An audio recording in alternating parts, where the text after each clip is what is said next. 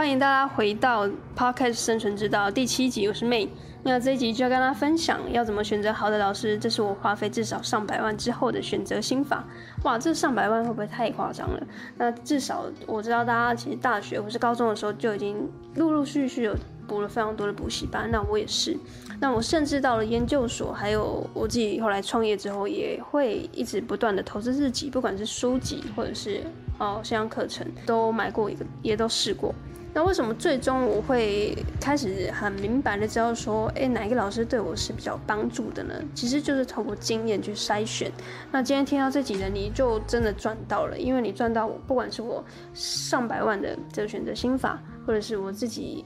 这呃十年有吗？就是十年左右的这个选择老师、选择补习班老师，最后。直到现在，我是怎么透过我自己脑内的这个演算法去筛选这个老师对我没有帮助的？那我知道每个人的个性、每个人的调性、每个人适合的老师，呃，不一样。所以我要跟你说的，并不是一个通则，而是大概一个方向。你可以透过你自己的一个性格，或是你自己对于课程的期待去加成，然后甚至我会告诉你要怎么去选一个真实对你。呃，行动上有帮助的老师。好，那第一点就是说，老师本身是很重要的。老师本身很重要，什么意思？就是这个老师你喜不喜欢啦、就是他的教学方法，或是教学的方式，或者他说话的方式，他幽不幽默，或者是他本人长得好不好看，或者是他跟你聊不聊得来，或者是他知不知道你心里在想什么？这件事情我觉得是相对重要的，因为。你要跟一个老师，如果你是要买一个比较相对长期的这个类似工作坊或是课程的话呢，我会建议你会是朝这方向去做一个选择，因为这个选择投资下去可能就不是一千两千的事情，它可能是一万两万，或是甚至更多。所以呃，我在建议大家在选相关课程的时候呢，你应该要。先把这个课程的售价先摆一边，你应该要去想的是，这个老师确实可以帮助到你解决你现在的痛点。这个痛点到底多痛？就很像你去拔牙，你会跟你的牙医在那边 argue 说：“哎，你拔我一颗牙只花了不到十秒钟，就你就跟我收一万块，不会嘛？因为他帮你把那个很难搞的这个蛀牙拔了起来，然后解决了你非常痛的这个痛苦，已经长达一年的这个。”蛀牙的痛，他在十分钟之内就帮你拔起来，你应该是感谢他，而不是说，你怎么收我那么贵？所以选择老师应该是去选择他真的可以帮你解决问题，而且他的教学方式也是你比较舒服的。就像拿我的例子来说好了，我在选老师的时候，我会宁愿选比较相对看起来比较理性，或是比较严格吗？也不一定，就是他看起来是真的在实务上面有所成绩的，而不是。呃，他感觉是要办一种同乐会的感觉，就是大家这创作者一起聚在一起，然后吃下午茶。我比较不喜欢这样，但是我。清楚有一些创作者是喜欢这种形式的，就是大家一起来交朋友啦，然后一起来玩乐，一起来同欢，大家一起来吃完披萨，然后吃完下午茶之后就回家了，就可能又回到上班族的生活啦，或者是就回去做自己的工作。那 Podcast 频道或者是他们自媒体，就可能只是兼职，或者是他也没有看得那么重，所以。在选择老师上面呢，以我自己的例子，就是我会比较希望选择老师，他是真的在实战型的，他真的在呃内容上面，或者是真的在一些决策技巧方面是确实是有成绩，然后而且他的调性也是跟我相符合的，因为我也比较偏理性，所以我觉得这个老师可以帮助我，我就会选择他。所以最后不管是价钱再贵，就是当然也不能贵到太夸张天价那种，我我都会。呃，愿意跟随这个老师。好，那第二个，我觉得说，哎、其实你要买线上课程，除了你是要挑老师之外，你还要去选的是环境，就有点像是补习班的环境，有没有？有一些那种补习班环境就是很脏乱啊，或者是这个学生的品质就是不好啊，大家都在这边玩乐的，就在这边交朋友，在这边聊天的。但是我的目标是我想要考考到台大医学系，就大家来这边玩，我。就是我们目标不一致的状况下呢，我就不会选择这种环境。所以又回到刚才那个老师第一题，就是第一个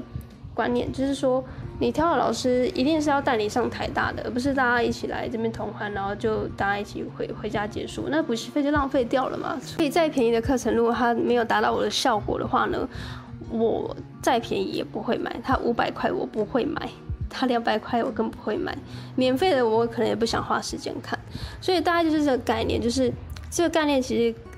可能跟大部分创作者或者是学生在挑选老师或者在挑选课程的时候是一个非常大的冲突。我知道，因为大部分人会倾向选比较便宜、比较感觉一两千块、两三千块，但是他感觉可以教你一些什么。但事实上，我就可以直接告诉你，这两三千块的课程呢，他只能教会你皮毛。就像，嗯，如果你是弹吉他的话，他可能只会教会你。呃，弹几首可能简单的歌曲吧，但是你要再往下深，你要自己会写歌，你要自己会创作，你要啊开一个个人的演唱会，那这三千块的课程，它不可能帮助到你这么多。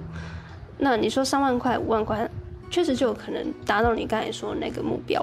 所以，呃，以终为始的状况下，确实你还是要去想一下，你报名这个课程的原因是什么。所以我也不能说你挑两三千块就是绝对错了，因为如果你只是想要。大概知道吉他怎么弹四五首比较脍炙人口的歌曲的话呢，也许是蛮适合。但是如果你想要开一个个人的演唱会，中间这个鸿沟跟需要的这个美眉杠杠就多很多。那所以这时候你应该选的是一个好的老师去带领你。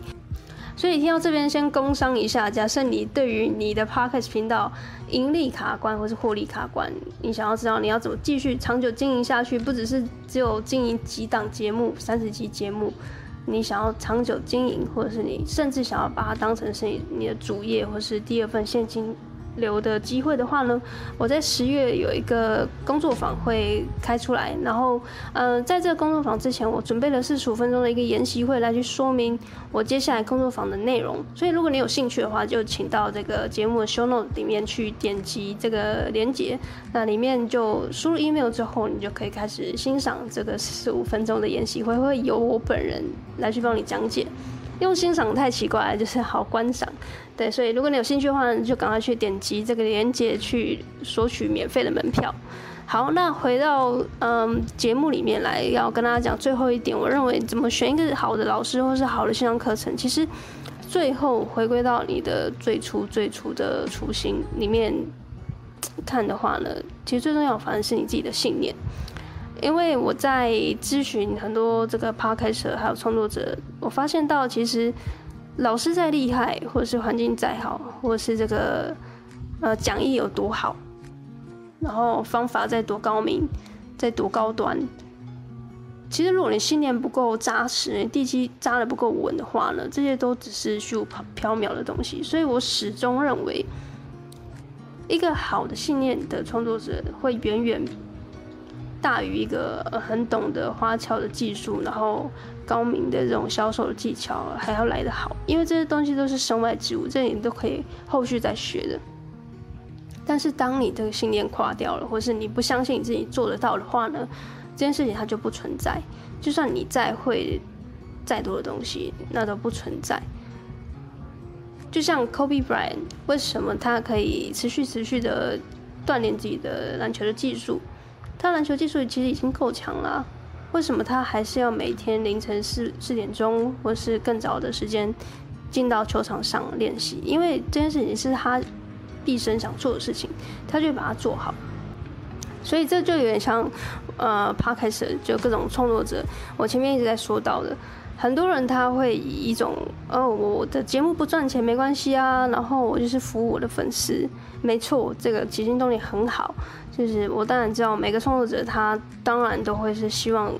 去更了解自己的粉丝，或是提供更多的价值去触及到更多的人。但是大家都没有想到的是，你要先把自己顾好，你才有办法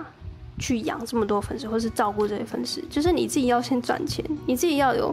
办法说服你自己，你每天或是每周花了这么多时间在经营节目，但是结果换到的却是粉丝不理你，或是哦观看数上不去。或者是、呃，你花了钱，你每天下班经营节目，结果累得半死，却没有钱赚。这些问题其实它一再的发生在 Podcast，尤其是 Podcast，因为它不像 YouTube 有盈利的功能，但是大部分人会选择视而不见，就是因为不够相信自己，不够相信自己可以赚钱，不够相信自己的产品或服务或者线上课程帮助不到别的人。那最重要的观念就是，假设你的 podcast 频道有人在听的话呢，就代表某一部分比例的人他会愿意购买你的产品。如果你有一个好的信念的话，当你拥有一个产品，然后去销售，去对你的粉丝，然后你自己又可以盈利，这个创作的飞轮才会有可能转动起来，你才有办法持续经营下去，而且又在维持你的更好的信念，这件事情才有办法成真。如果你是要往艺人公司或是全职经营 Podcast 频道的创作者呢，我强烈建议你。接下来，二零二二年，或是甚至是之后的这个 podcast 创作者，你应该是拥有这一个产品的服务，来去当做你的一个商业模式。那要怎么去制作自己的线上课程，就会是你现在最最难最难的一个关卡了。所以，如果你有兴趣的话呢，你想要制作自己的线上课程，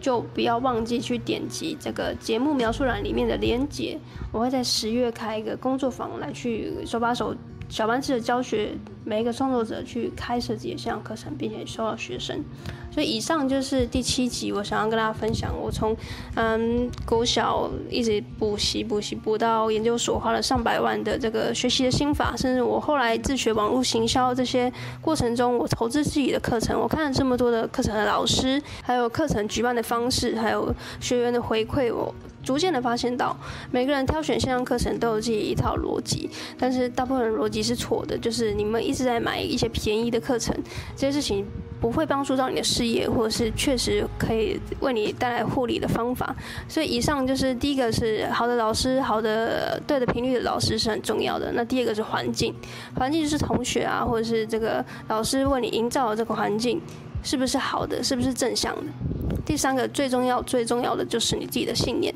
假设你的信念不够好、不够地基不够稳的话呢，就算你有好的老师、你有好的环境，这些事情它终究还是不会成真。所以，以上三点就是老师、环境还有你自己的信念，最后会帮助到你推向你的 Podcast 频道第二个阶段。那这第二个阶段就会是开始获利，那并且朝向永续的方向去进行。OK，那以上第七集的节目希望对你有帮助。那感谢你收听到这边第八集，我想要跟大家分享的是，每一个 Podcast 你不应该要再去想你要上百大排行榜，你应该要改抓的 KPI 是这个。那是什么样的 KPI 呢？我们就第八集见喽，我是 May，拜拜。